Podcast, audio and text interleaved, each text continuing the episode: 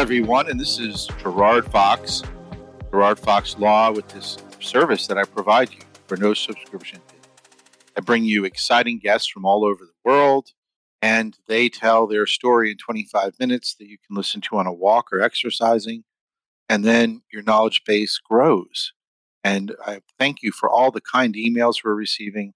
This is eventually going to become a radio program if the audience continues to grow, so spread the word. Today, as I promised, another great guest and a chance for you to learn if you run a business of any type and you advertise or you have content online about your business. I have with me today Audrey Glover Dichter, founder. She founded Glover Dichter uh, PL in October 1999, and she has been a solo practitioner since. Now, I should tell you that in the law, solo practitioners who have a niche area expertise are the best to hire go to a big law firm and they have somebody that maybe knows a little bit about this, you may pay a lot and get little good advice. This area of the law is very, very important, and we're lucky to have her. Her boutique firm focuses on advertising, marketing, and promotions law, intellectual property law, privacy law, and ADA online compliance. When you hear compliance, that's something that means you have to obey. Audrey works with clients nationwide and worldwide in English and, my Spanish speaking audience in Spanish, helping businesses protect themselves by doing legal due diligence to minimize legal risk. In order to better serve her clients, Audrey is licensed in DC, Florida, New Jersey, and New York, and she gives advice to clients all over the US. Having lived abroad, Audrey is fluent in Spanish, semi fluent in French and Portuguese. Audrey graduated from American University Washington College of Law in Washington, D.C., where she focused on international law. So, Audrey, welcome to the show. Thank you. Thank you so much for having me, Jerry. Appreciate it. You know, when I think of you, and that's a lot of information, when I introduce my guests, they all have credentials and they all have these great stories, but in a word or two or a line or two, you make sure that people, when they post things either in an ad, a TV show, a radio spot, a blog spot, online, and in any type of advertisement or promotion, that they're not violating the law or saying something that could get them in trouble. Is that correct? Correct. So I do advertising, marketing, promotions law, and that attaches to any business, regardless of what your product or your service is, how big, how small, where you're located, it doesn't matter. The law is the law and applies. So I review everything and anything that is in your marketing campaign, including your labeling, your packaging, your social media campaigns, and of course, your websites. And your websites have become a major way of attracting new business given with COVID, we can't get out. So websites have become crucial to every business, but those are the ones that are causing the most headaches nowadays. Yes. And in fact, you know, truth in advertising is a requirement under federal and state law. That's number one. And number two, you can say things that you might think are appropriate that aren't. And Audrey, you know, basically reads your print and make sure that it complies. Now, you're fluent in Spanish. Uh, how amazing. How did you become fluent in Spanish? Well, I know my name doesn't sound it, but I am Latin. And I did all my elementary schooling in Buenos Aires, Argentina. So, yeah, my dad was from Argentina. My mom was from Spain. I still have family in both countries. So I still use Spanish daily. That's fantastic because a lot of businesses today in the United States are run by companies that market into a, Spanish speaking audience. So the most important thing that my audience can hear is that this is a person who speaks fluent and reads fluent Spanish. That's important, for example, like if you're an agent and you're booking concerts and you're sending contracts to Mexico or to Peru or to Colombia, you would want to absolutely know, you know, what the contract says that could get you in trouble. And uh, you want to make sure, again, that, you know, you're not saying the wrong things. So, how amazing is that? Why did you start your own practice and business? That's always a big, you know, we have a lot of entrepreneurs out there, and taking the leap is always a big one. Let's talk about your leap into your own business. Oh, I was so ready. I was really, really ready. Well, I didn't have great experiences working in small, medium law firms. But the biggest reason why is for me personally, I wanted to raise my own girls. So working from home gave me that flexibility so I can be my own boss, set my own crazy schedule, and not miss out on being a mom, but at the same time, I kept practicing law. And yes, I kept crazy hours. I still keep crazy hours, you know, writing doing work at four or five o'clock in the morning sometimes, you know, when those deadlines are coming up and you need to get the work out. But whatever it takes, it's your own business. So you do whatever you do to be successful. Well, let's clap out about that. You know, our firm, one of our founding uh, principles is that all the lawyers and women included should be able to balance work and life by working remotely from home when they need to. And, uh, you know, that is not typical of many law firms. But, uh, you know, congratulations to you. And what was your experience as you went into your own business? You know, you've been wildly successful, but maybe you can take the audience on a little bit of your journey. Sure. You know, it's always nerve wracking at first because you never know what you're doing. Because it's one thing working at a firm and they just hand you files and say, here, work on this. It's another thing you having to go out there and figure out your own way and where to find the clients. So at first it was a little bumpy, but you know, clients started coming in and and you just keep going. You never ever ever ever stop advertising or marketing, well, not just advertising, but you really never stop marketing yourself in the best way possible even if you're busy. You know, every business needs to keep marketing no matter how busy you are because you can't put all your eggs in one basket and just because you're busy you don't want to you don't want the pipeline to stop flowing. You want your pipeline keep keep going, and you know if you just grow, and if you need to hire people, you hire people. And what over now? How long have you been doing this? I've been on my own since October '99. So you know we're talking about decades of experience, correct? Mm-hmm. As a lawyer, yes. Give us some examples. What are some of the things that people tend to get in trouble uh, with that they you know wouldn't think they would get in trouble, but they stayed in an advertisement without naming any companies, but just no, give no, us some general ideas of things that some companies do wrong. So, a lot of things can go wrong. And I'm going to go back to websites because the websites honestly are the biggest ones that are causing headaches for businesses. As a matter of fact, today, well, on Friday last week, I got a call from somebody because they're being sued for being non ADA compliant. Let me stop you there. What does ADA mean? Thank you. Good question. It's the American with Disabilities Act. So normally people think of the ADA compliance as the ramps that you see in buildings for wheelchairs or having big bathrooms and public bathrooms for accessibility or having closed caption available for the hearing impaired. And those are things that always fall under the ADA. Now, with the blessing of the Justice Department, they're going, you know, there's a few ways of applying the ADA to online uh, websites. So basically, your websites must be ADA compliant in the back end, and you need to be legally compliant on the front end as well. So, for example, you need to be worried about how it works on the back end. So when you're building a website, the first thing you should be asking your web designer is, are you familiar with ADA compliance and are you going to make mine ADA compliant, right? And I'm telling you right now, it will cost a little bit more money, but it's well worth the cost because hopefully it'll keep you out of court. Now, let me ask you, what what types of things would be ADA compliant? In other words, if a person is blind or they're they can't hear but really blind or they've got really impaired vision what how could you make your web page ada compliant? So that's a great question jerry. They people with disabilities use something called a screen reader and it picks up on different things on your website.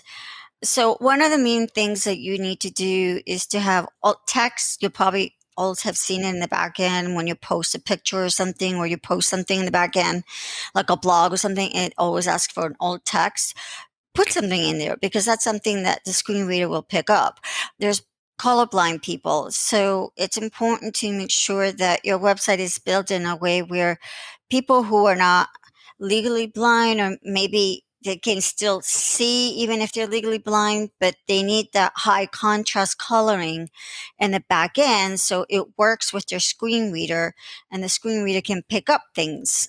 So there's a whole lot of other things that need to be, you know, very particular. It's very demanding and it requires man hours, obviously, because it needs to be done correctly in the back end. But it's not just, you know, set it and forget it. It's you need to make sure that if you're somebody like me that likes to post a lot, that you maintain that compliance throughout. So if you're not sure, make sure you get your website checked every quarter for legal compliance, whether it's you know, the ADA compliance or the intellectual property or the privacy laws, because, or even better, the advertising laws, because law changes and as the law changes your website has to change with it so set it and forget it is no longer the norm for websites it needs to flow along with what the law is and the law will change always does so you need to make sure you're compliant regardless of how long you have your website. My audience, I want you to wake up and take note. ADA. And really, you're not going to really know what that means, probably in many cases. And for those of you who do know, hats off to you. But if you don't, you're going to have to call Audrey Glover Dichter, and she will walk you through it. But you know that that's very interesting because a lot of small mom and pop businesses get their website up. They put together the cash and they pay their website designer and they get somebody to host it. And then they learn how to go online and, and post updates, you know, if they're have a new product or sales. But at, at what percentage do you think, just generally, of those kind of mom and pop or mid-size or small businesses that don't have a huge internal legal department that would be on top of this likely probably have an ADA issue? You just had to estimate. That's a rough estimate. Well, I can tell you that the numbers are increasing. Last year in 2020 was the first year that 20% of the federal lawsuits were for app non ADA compliance. So it's not just websites. If you also have an app for your business, you need to make sure that that is also compliant. But the numbers are really staggering. So it's pretty crazy here. I'm trying to pull numbers for you, but it's really amazing. And the way this works is there's a few firms around the country, right, that are the ones who file these claims. And they target certain industries every week. So, like last week, it was obviously small retailers online on Shopify. And then the next week could be restaurants, and restaurants are very high on the list for being targeted for non ADA compliance. So let me stop you there. When you say, so is this sort of like, you know, in the world of IP law, there's copyright and trademark trolls, people who, you know, kind of hide the fact that they own these intellectual property rights. And then they, of course, you know, will sue you when you copy a pattern or a design or something that's covered by the trademark or patent or copyright law. And of course, uh, just as a side note, world that's listening, our firm successfully argued to a federal district court judge that trolls who put their um, IP out there for the purpose of ensnaring someone in an intellectual property suit are waiving their intellectual property rights. But I digress. Now, who are the people who are suing? Is it the federal government or the state government, or is it private law firms? Unfortunately, it's private law firms with the blessings of the State Department, I mean, excuse me, the Justice Department. And as you very well know, in California, California is the one state in the country that I know of that has its own ADA kind of law. It's so the thing with that is that you also have to deal with not just the state law, but also the federal law. And technically, you could legitimately be sued in state and federal court for the same thing at the same time in California, which is obviously a huge problem considering that the least the smallest amount of uh, judgment, the smallest judgment I've seen so far has been about $50,000. Oh my now, God. Yeah. That's for a small business. I know I'm a small business. I would rather spend the ten thousand dollars that it costs me to be legally compliant ahead of time and skip the forty, fifty thousand dollars of and the and everything else that goes along with a lawsuit. You know, the headaches, the stress, the time, that publicity, the cost of hiring you to step in and negotiate a resolution. People hire you to negotiate these resolutions. Is that correct? Right. I'll negotiate. I'm not a litigator, so that's where you come in. Yes. Yes, so indeed. I would work with you for if this ends up in court, we would work together like in the back and I would give you the legitimate, you know, like the law. I help with the substantive law while you're litigating in the courtroom. But yeah, I don't litigate, but I do help the clients because I also work with the techs that do the back end. So if you have a website designer or you have a team or you have an IT department, I will come in and talk to them and say, okay, let's run scans. Let's figure out exactly what is wrong. And a lot of times when they send you this demand letter, they will include pages and pages and pages of what is wrong with your website. So I like to run my own scans that I trust and I rely on, you know, to see how reliable was their scan. Is it a, a good scan or is it not so much a good scan, right? So we can tell whether or not this lawsuit or potential lawsuit is viable or not. So I do like to work with the techs in the back end to figure all that out and to bring them into compliance.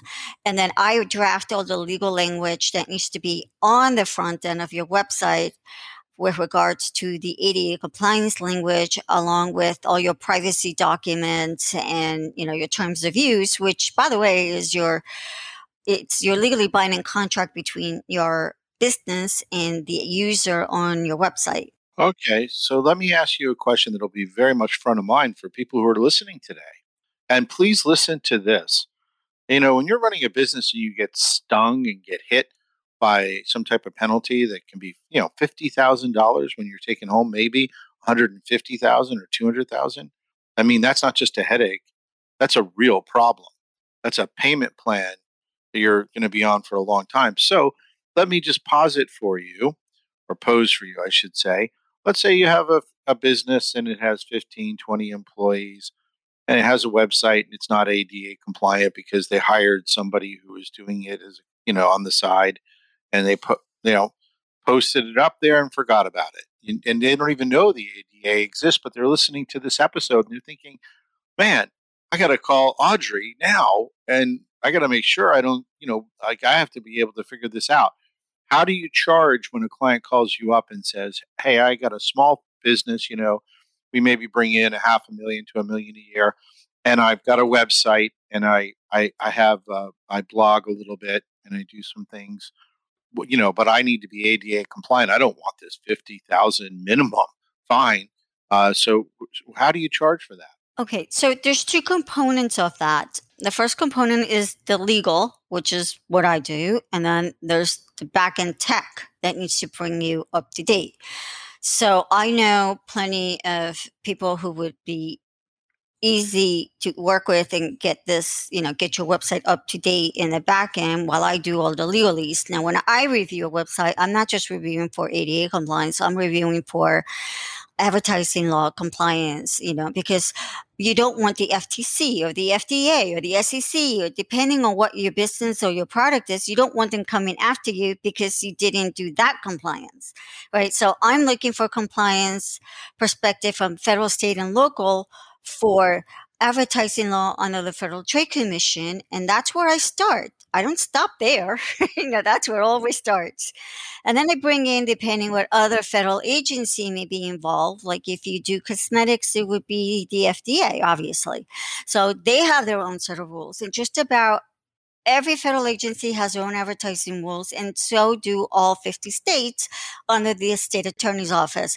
So depending again what your product or your service is, it depends how intricate that review may be. I also review for intellectual property issues because if you want to use a video or music or photos, you need to figure out whether or not you have the clearance to do that, or do we need to file clearances that gives you the you know the um, that allows you to use that by paying certain royalties, and then of course you got all the privacy issues on top of the ADA because you never know who's going to be sitting on on your website.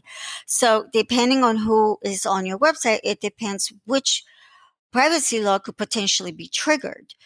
Uh, and I'm not just talking the US, I'm talking internationally. So GDPR as well. Yeah. Uh, so, Audrey, when a, so do you, like, for example, I represented a company, it was a video game company, it was in a city in the US, and they uh, hired a website designer. And little did they know that the website designer, when they took a really cool shot of the city in which their business was located, they did not have, they didn't pick up on the fact that that was a uh, picture that had been taken by a photographer who owned the copyrights to that picture. So all of a sudden, a lawyer calls up and they've got a mess on their hands. They probably, you know, the demand was hundred thousand dollars, and you know, because of these type of you know copyright troll type lawyers, and they had to pay us, and we had to really push hard and say they were a small business, and of course they can't, even though they could technically countersue the website designer. That's a small. The reason they got in that place trouble in the first place it wasn't a significant, well established website designer. It was just somebody doing it on the side. So they they did, they were friends with this person. They didn't want to sue them and and and bring them into the loop. Real headache. So do you uh, get clearances? Like if I'm going to post a website and I say, Audrey, can you make sure my pictures are cleared? Is that something you do, or will we have to look elsewhere, or do you no, refer? No, no. Well, that's this goes back to what you were saying before early early on in, in this podcast, I'm a one stop shop. So I review for all four fields of law and talk to the client about what needs to be done and what needs to be updated. And I love working with the creatives that are creating all that content, right? So I review for the advertising, for the intellectual property. If we need a clearance, I will tell the client and I will work with the client and the creative to make sure that we get whatever clearances we need for music or for the video or for the photo or even better that one of my first questions always is where'd you get this photo? That's always got to be the first question. Where did you get it? Right? Did you pay for it? Where did you like what license did you buy it from? You know because like for example shutterstock right? It's a great company and they have amazing amazing photography. But you got to pay for their photos and depending and most of you or a lot of you may know that they have different licensing levels. So depending on how much you're paying for that particular photo, it depends on what you could do with the photo, how you can use that photo. So if you didn't pay to put it on your website, mm, you might be getting that call.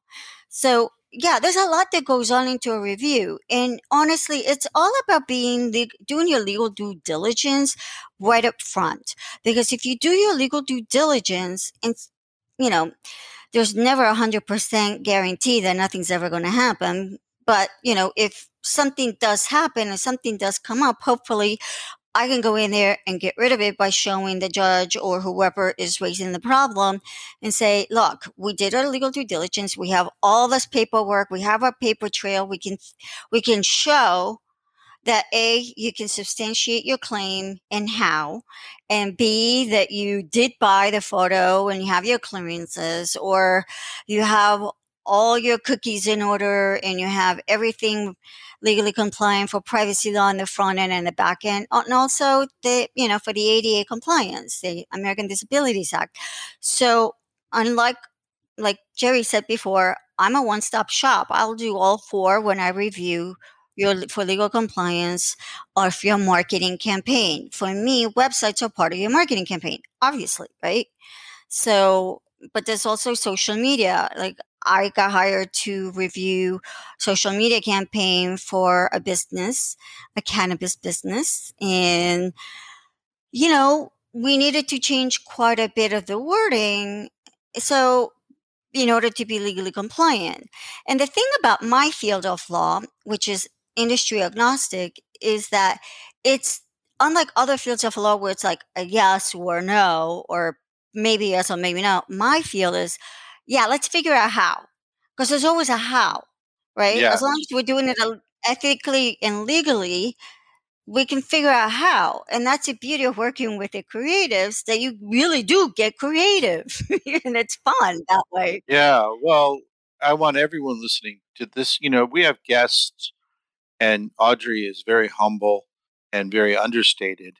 But what she does is probably needed by every person listening online. Uh, if you listen to this podcast and don't rush to email your website designer and host and the people in your company or business that are handling social media to say, hey, you know, are we ADD? Is it ADD or is No, it A- ADA, American with Disability, American Act, with Disability Act, Act. Okay, everything Correct. ends with an A. That's right in federal uh, regulation. But ADA, all right, this is the law, and none of us know it. And it has pages and pages and pages of requirements in addition to, you know, truth in advertising law and other requirements that, you know, state bars, licensing requirements, all sorts of things go into this. So, you know, the important question now, eh, because we all know that we're gonna we're gonna want to call Audrey and say, hey, Audrey, can you, you know, talk to my technical people and you know look at the whole picture? How do people get in touch with you? Well, thank you for that, Jerry. I would love to hear from people that need my help. Well, my email address is my name. So it's Audrey, A U D R E Y, at my last name, Glover, G L O V E R, Dichter, D I C H T E R dot com. And if you didn't get that, just look for me on www.audreylinkedin and that puts you on my LinkedIn page and then you have all my contact information there. Now, I'm going to tell a little nugget to the audience. When you go hire a big firm, because you know, your let's just say your dad, your mom, your colleagues, you know, you work with this big law firm, and they find somebody who knows a third of a third of a third of what Audrey does, they will bill you far more because they have huge overhead and they have to always bill far more. Those beautiful marble floors that you see, those exotic paintings, all that furniture, all those people running around, that all costs money. So they bill a lot. When you hire, and, and I've worked with um, solo practitioners, you know, who register copyrights or trademarks, and people like Audrey who will handle this niche that's so important to your everyday business life. They're so much more efficient. If I get their bills, I fall out of my chair. I'm thinking, my God, but of course, they're just being truthful, not just helping you be truthful in your advertising. They're being truthful in their billing. They're not padding. They don't have to. They don't have big overhead. So give Audrey a call. Well, the main reason is because I prefer, I don't like billable hours.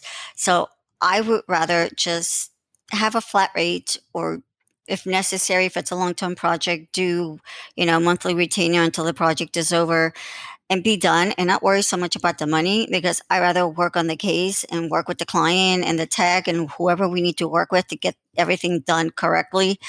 And yeah, it's not about billable hours. I just prefer flat rates. It's much easier. Yeah, that's music to. I will tell you, clients love flat rates because they know there's no surprise. That's what they pay. And I will tell you, actually, my clients from South America and Central America, they only want to talk about flat rates because that's culturally sort of how things are often done in many, uh, you know, business areas.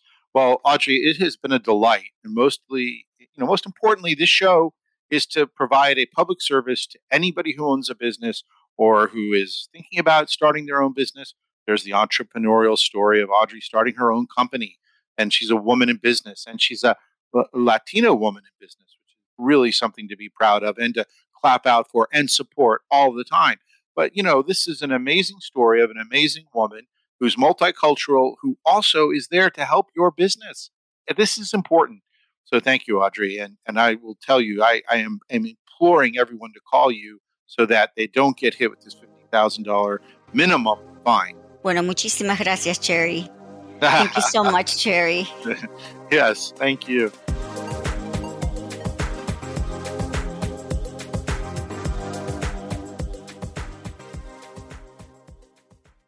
This podcast is a part of the C Suite Radio Network.